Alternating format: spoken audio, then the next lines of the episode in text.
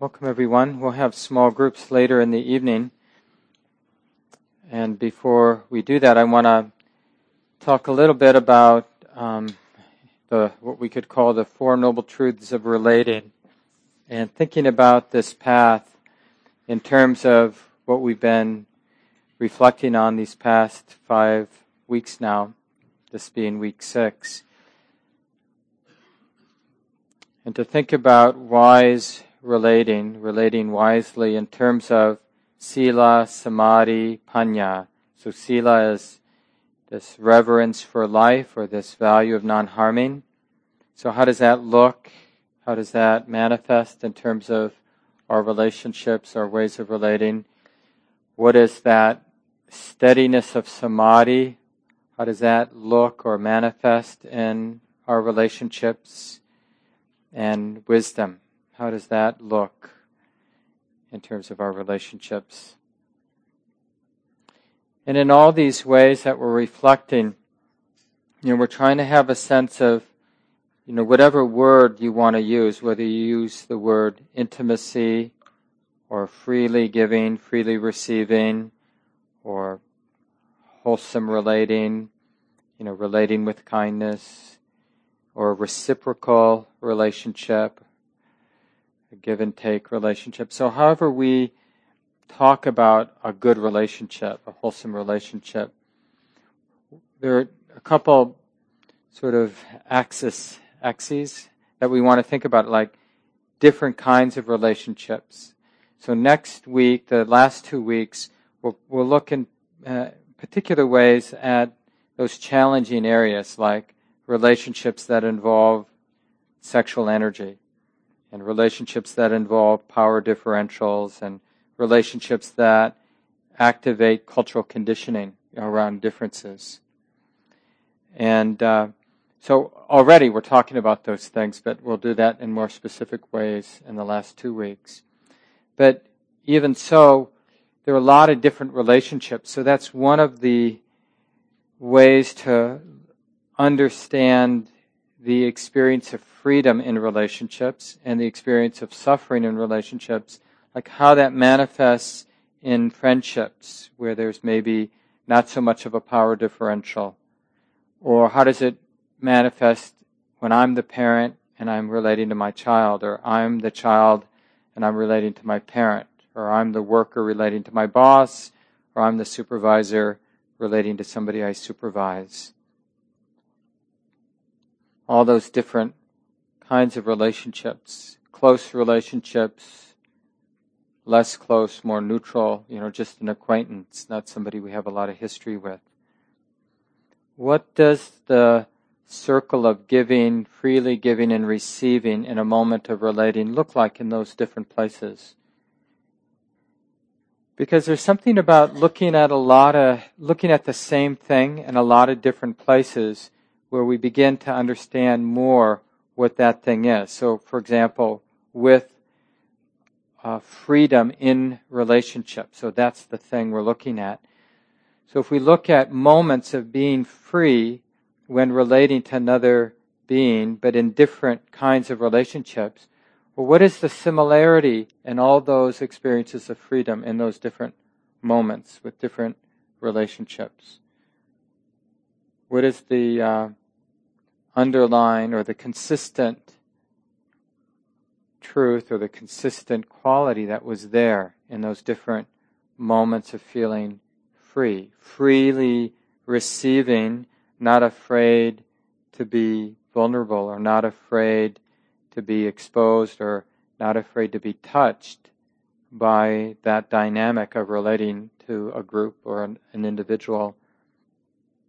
And not finding it this isn't so much you or me doing it, but finding that the heart's responding. That's the generosity. It doesn't mean that the way the heart is responding is perfectly skillful, but that willingness to give, to show up, to respond, to speak up, to be close. Because there's no learning if we don't have that circle, right? It's like we have to be in that cauldron, you know, in that churning, what was that line from James Taylor's song, churning, burning, funk, right? Mudslide Slim. Churning, burning urn of funk, or something like that. It's not quite right, but it's close. But that's kind of how it is for us when we're in that, in relationship.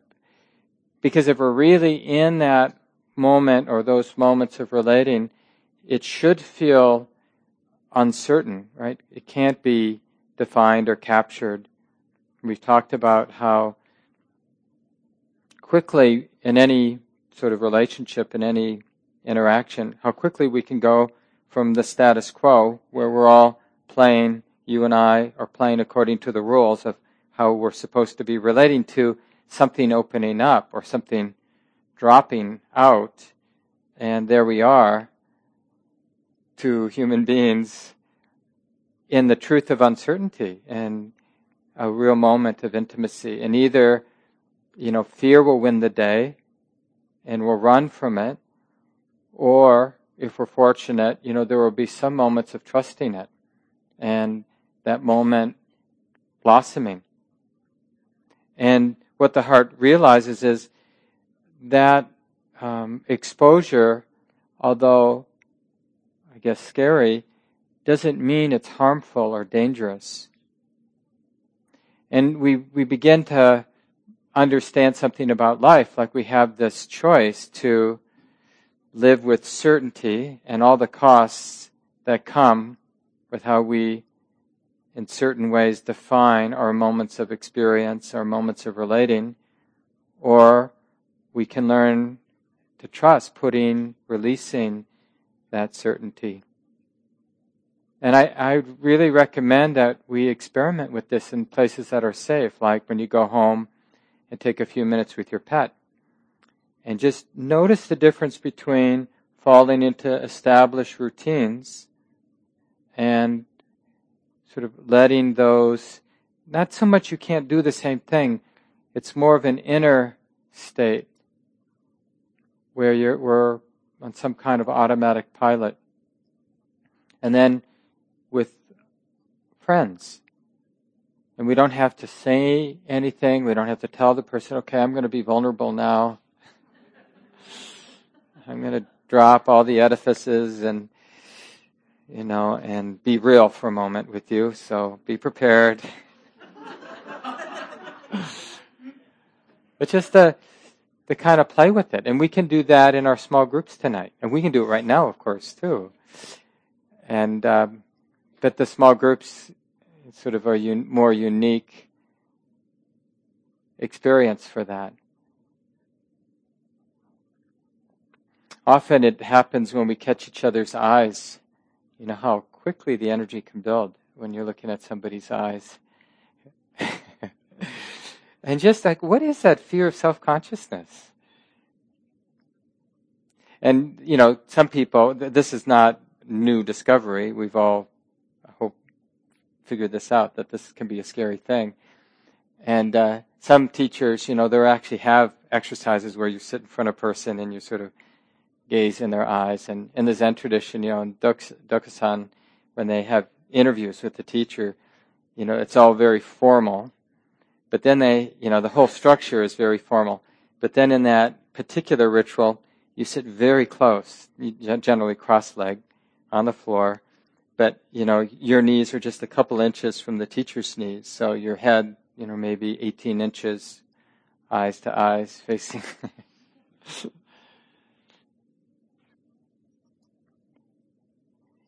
So, I'm not sure how we do this. You know, each of us, we have to figure out how to play with this. I think play is a good word because generally, if we make it a should, then we sort of miss the point. And we have to uh, want to be interested in that that kind of exposure. And it helps us understand, you know, some of these words that we see or use a lot in relationships like commitment. On some, hopefully, intuitive level, we understand there's something about commitment that's important. But often then we misunderstand or we misuse the concept of commitment to like we're committed to this way of being together. Like I'll be this way and you have to be that way and that's what we've agreed to. That's our commitment. I mean, in simple terms, I'll be nice to you if you're nice to me. Let's commit to being nice to each other. And it's not like that's bad or, or anything, but Win and I, my wife and I, when we were about to get married and we were thinking about what sort of vows we wanted to speak to each other, you know, we, we tried to understand that, like, what is commitment? What are we committing to? And somehow trying to name that edge or that place of vulnerability, uncertainty, which is really a powerful place. It's not a place of weakness just because we're vulnerable. To be vulnerable, you know, to realize that we don't know is a real place of power and strength. That's such a relief to be able to acknowledge that we don't know.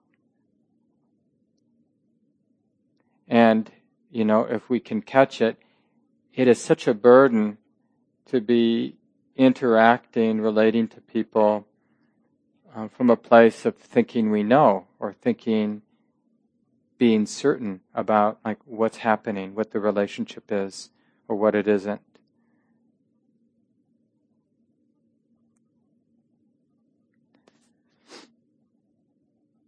Every time one of those old painful places gets stirred up, you know, those times of relating to someone that left uh, a wound in our hearts. I'm assuming we all have those places.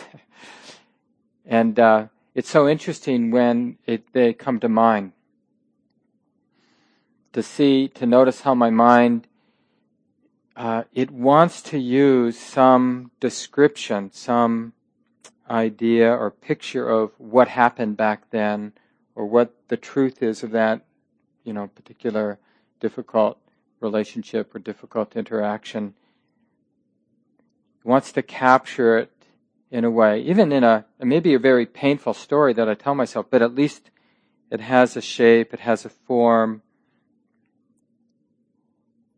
And just learning to not to say no to that, you know, to understand, I mean, there's, that's on some relative level, there's some truth. That's the actual story I tell myself, I tend to tell myself when that relationship comes to mind. I mean, that's what that is. So we don't want to say no to that because it's relevant on that level. That is the story the mind tends to tell itself about that.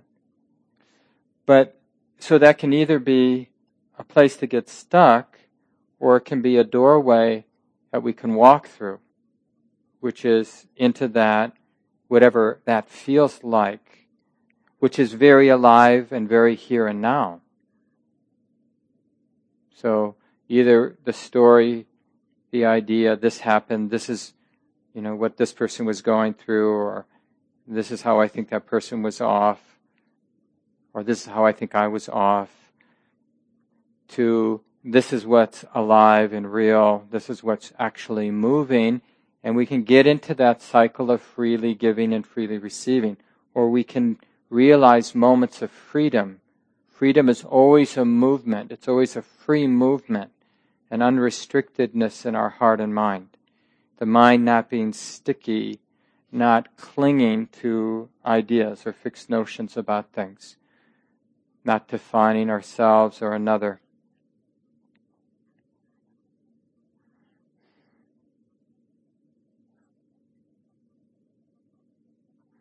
So, you know, one of the things I said last week in our small groups tonight, we might just reflect, you know, to, with the other people in our small group about moments of feeling, experiencing freedom in relationship, in in moments of relating to another or a group of people, group of other beings.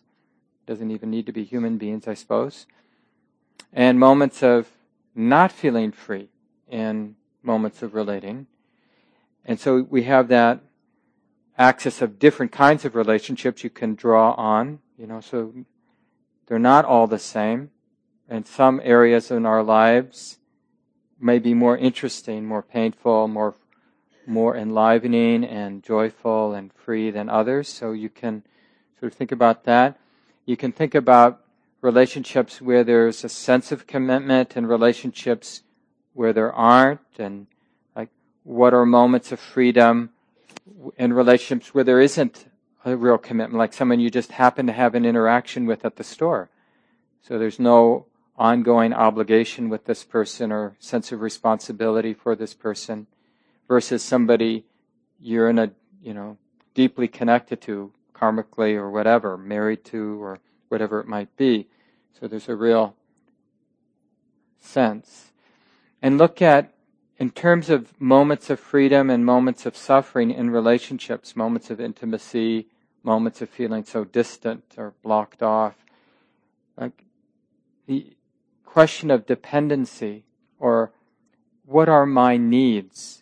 It's such an interesting question in relationships to be asking because we tend to have, like so much in life, we tend to address these very important issues like needs and the tendency to be dependent versus independent, we tend to address it in very superficial ways, like either totally convinced that being dependent is appropriate, being demanding, being needy is appropriate, or swing it to the opposite, like I shouldn't be needy at all.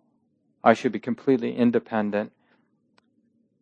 So that's a place to explore. So as you have ideas or memories, I should say, of experiences, relationships that felt free, that didn't feel free. Then, in terms of unpacking them or understanding them, and you can do that right now as I'm thinking, or as I'm speaking. So, how does commitment or dependency or what sort of needs were going on for me? And I wonder what sort of needs were going on for the other person. What were the needs at play there? And how were our minds relating to those needs?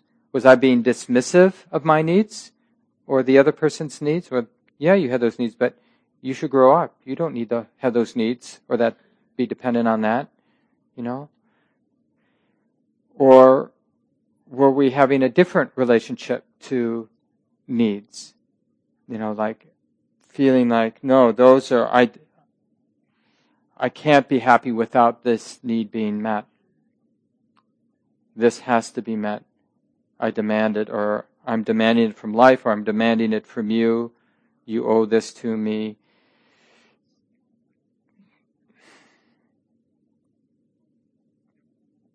And of course, we have needs at different levels. We have, I guess you could say, social needs. Some of those are probably genetic. A lot of those are cultural, like they've been culturally conditioned to need certain things from relationships.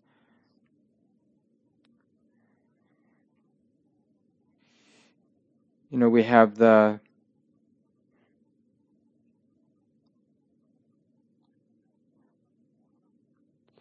I guess you could say the need to learn. I don't know if you'd call it a need, but sort of a, uh, an appreciation of the need to be engaged, the need to connect as a way of understanding our own heart, or more specifically, understanding how to be free.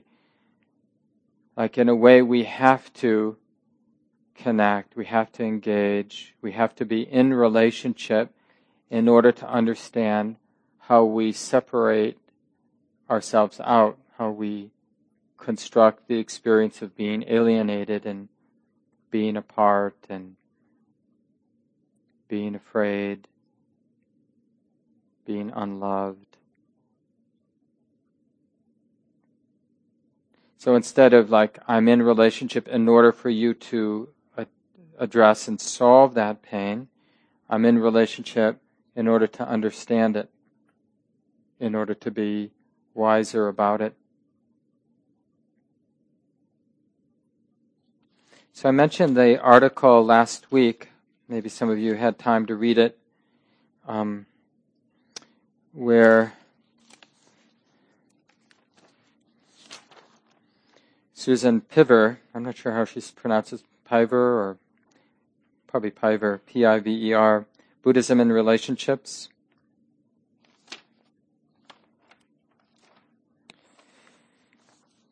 I remember Gregory Kramer, who uh, started the Insight Dialogue uh, trainings around the country. Now, a number of people, including Amma Thanasanti, who was just here and leading the TCVC retreat, she's um, does a lot of that Insight Dialogue work and now teaches it as well as having done it in the past herself. But he has a, a phrase, I think he says, uh, in terms of the first noble truth, there is interrelation, interrelational suffering which is obvious, right? The heart gets tight in relationship. And even in disconnecting, we get tight about that too. And uh, this woman in her article, she says relationships are deeply uncomfortable. And she goes on, whether it's your first date or 10th anniversary, there is simply an enormous amount of discomfort involved in relationships. We are afraid of being hurt, disappointed, overtaxed, ignored. The interesting part is that all of these things happen. This is just the way it is, even in happy relationships. The thing no one tells you is that it's impossible to stabilize a relationship. And then she goes on to liken it to a sandstorm. You know, sometimes it settles down, but it's often not easy to see and stingy. and ends this section by saying the bad news is you never get to where you thought you were going. You get somewhere else instead. The good news is that there's basically no way to have a boring relationship. And you know, the second noble truth that the Buddha taught, so the first is there is dukkha, there is the basic uneasiness of the heart that we find even in good relationships or even when things are going well in our life. The heart's uneasy because it might change or it's not going to last or we want it to even be better. And then the second noble truth, truth as the Buddha teaches is there is suffering and there's a cause to it. It doesn't just happen magically. There are causes and conditions that support the experience of suffering, stress, and when those causes and conditions aren't there, they disappear. So, in terms of the stress that arises in relationship, relationships are uncomfortable. There is dukkha in relationships, and there's a cause. She says, discomfort comes from trying to make the relationships comfortable. That's the wrong, right? It's always about wrong view. We imagine, this is the wrong view, we imagine that relationships are here in our lives to make our existential pain, uneasiness go away. If only we could create a healthy enough community at Common Ground that I would feel so held, so included in the community that I wouldn't feel bad anymore. Or if only my, you know, my partner and I had such a wonderful relationship, then all of my neurotic uneasiness would go away. Or if only my parents loved me the way that I need to be loved, that would go away. And on and on like that. If only this cashier would show up and do her job or his job, you know, then I'd be okay. So we, we do this in very superficial ways, even with our cats and dogs. You know, I just want you to sit on my lap and cuddle with me.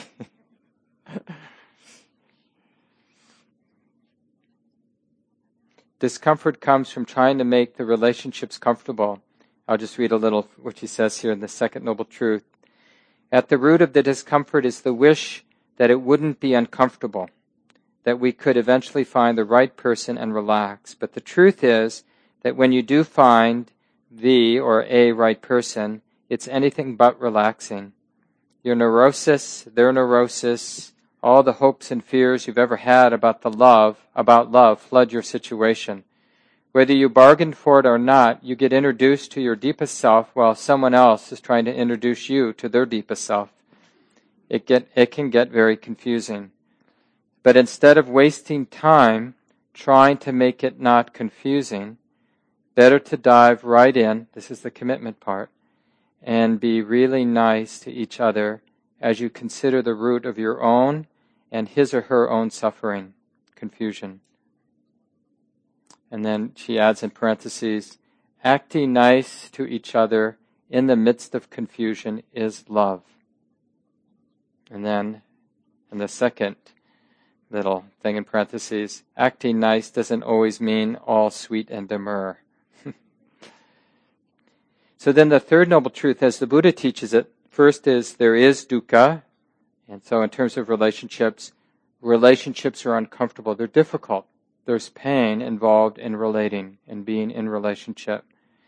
And when we look carefully with a balanced, steady attention, we see that the uneasiness in relationship comes because we have this wrong view.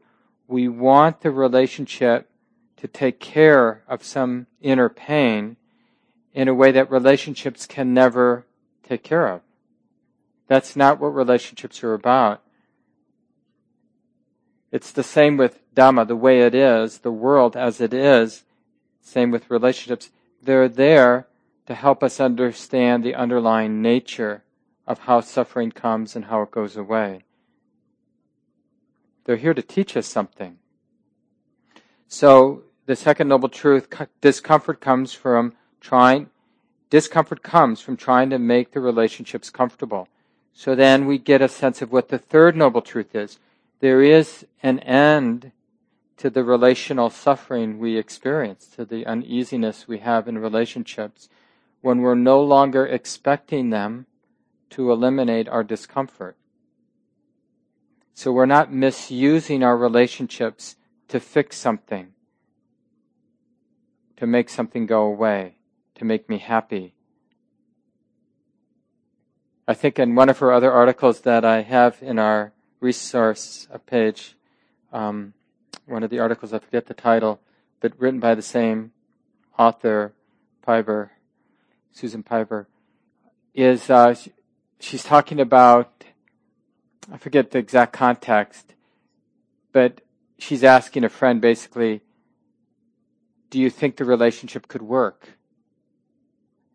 And her friend answers in this really wise way. Well, of course, as long as you don't expect it to make you happy. Do you remember anybody read that article? And that's such a great line. It's like, oh yeah, this relationship could work as long as we're not neurotically expecting it to do something it can't do. And that's generally true for the whole world. Like, can I have a decent life? Yeah, as long as we're not expecting the conditions of our life to make us happy, we can have a good life. But if we're neurotically expecting the weather, our partners, our own health, or any other aspect of our experience to make us happy, then we're going to be constantly disappointed and tight. Because even when it is what we want, we're tight because we don't want it to change. So we're always going to have a tight relationship with life, with experience. So she says, for the third noble truth, you know, there is the experience of freedom. There is freedom in relationship. She says, it's the inability to create safety that plots the path to love, or you could say probably release. It's the inability to create safety that plots the path to love. So, when we realize, like in terms of intimate relationships, partnerships, deep friendships, close family members, our dogs and cats, birds, or whatever, hamsters, local squirrel, squirrels and cardinals. When we're not expecting some predictable, safe experience, we might realize what we call intimacy or love or moments of freedom in relationship. In relationship to Dhamma, the way it is, as well as in relationship to an individual or to a person. Yeah.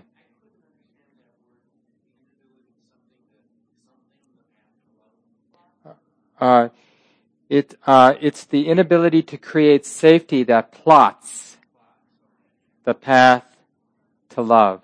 Plots. P-L-O-T-S. Plots the path to love.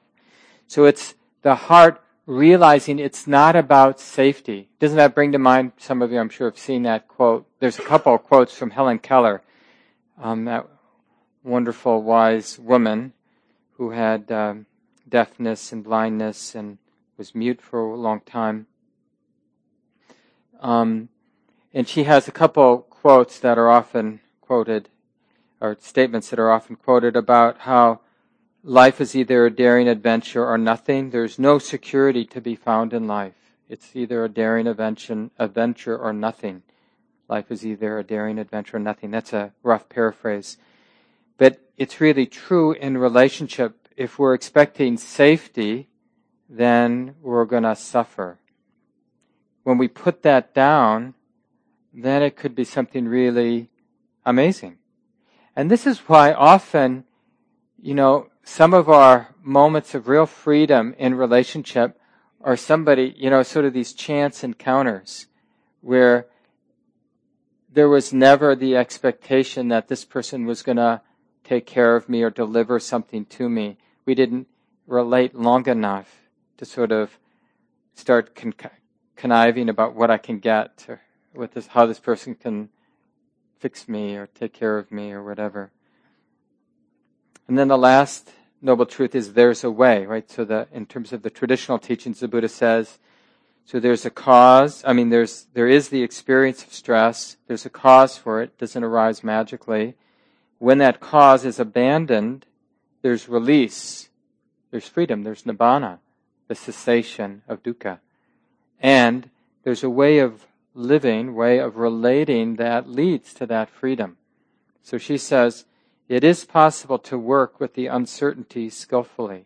So when we realize that moment of not expecting safety, we put down that wrong view of relationship. So we're just in the free movement of giving and receiving, that play of giving and receiving. And remember, that's not perfect. So when we're in that circle or that movement of giving and receiving, it doesn't mean that all of a sudden all my conditioned tendencies from culture, from genetics, have ceased, and there's just perfect angelic tendencies manifesting. No, it's still the same conditioned personality. The freedom isn't in the perfection of what I say or don't say or my body language or whatever. The freedom is in the not under, not, in the not misunderstanding what that movement is of relating with another human being, let's say. So it doesn't mean it was perfect. You said the right thing, I said the right thing. It means that it was perfectly free, a perfectly free movement of action, words, thoughts, actions playing together. And part of that perfection is because we weren't busy, the, our minds weren't busy, or my mind at least, because it doesn't de- depend on the other person having freedom, right? We can have moment, a moment of freedom even when the other person is really caught in some reaction, identified with some reaction. But there's also perfect learning.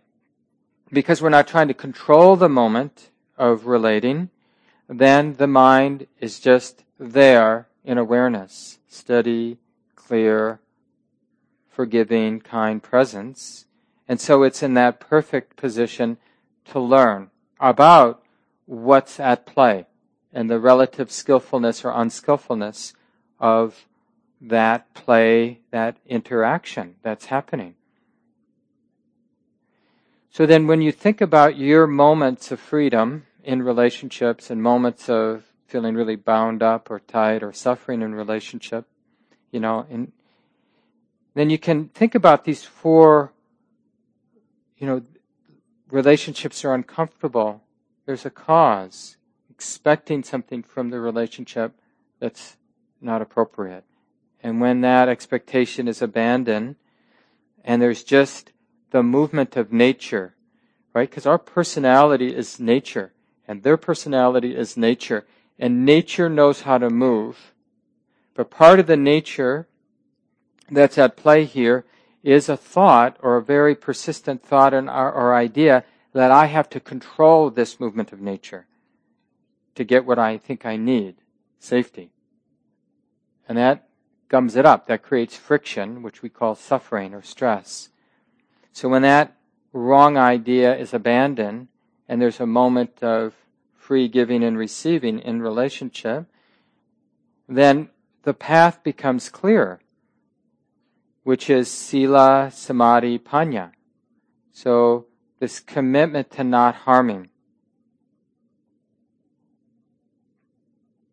So what does that look like in relationship? Like basically I think what the Buddha means by sila is don't believe the idea that being aggressive or any kind of action that we now recognize in this moment is the intention is to harm, to get tight. Don't believe it's functional or useful. Because that's the problem is that we justify harm. Just think about how good we are at justifying harm. We do it all the time.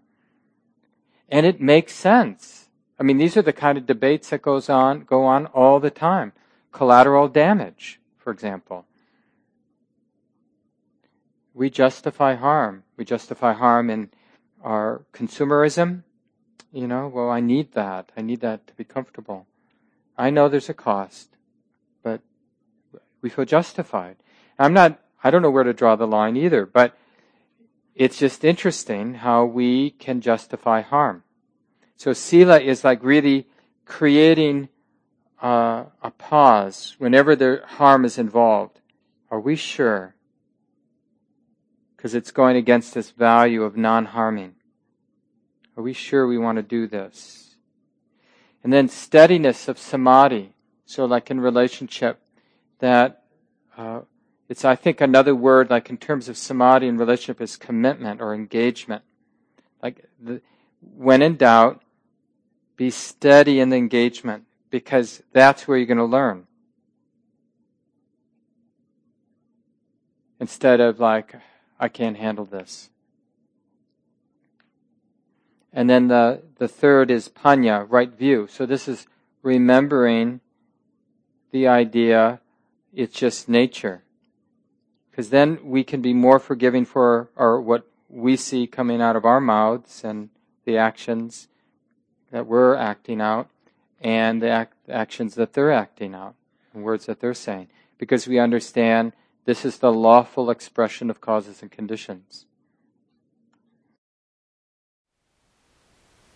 Thank you for listening. To learn how you can support the teachers and Dharma Seed, please visit dharmaseed.org slash donate.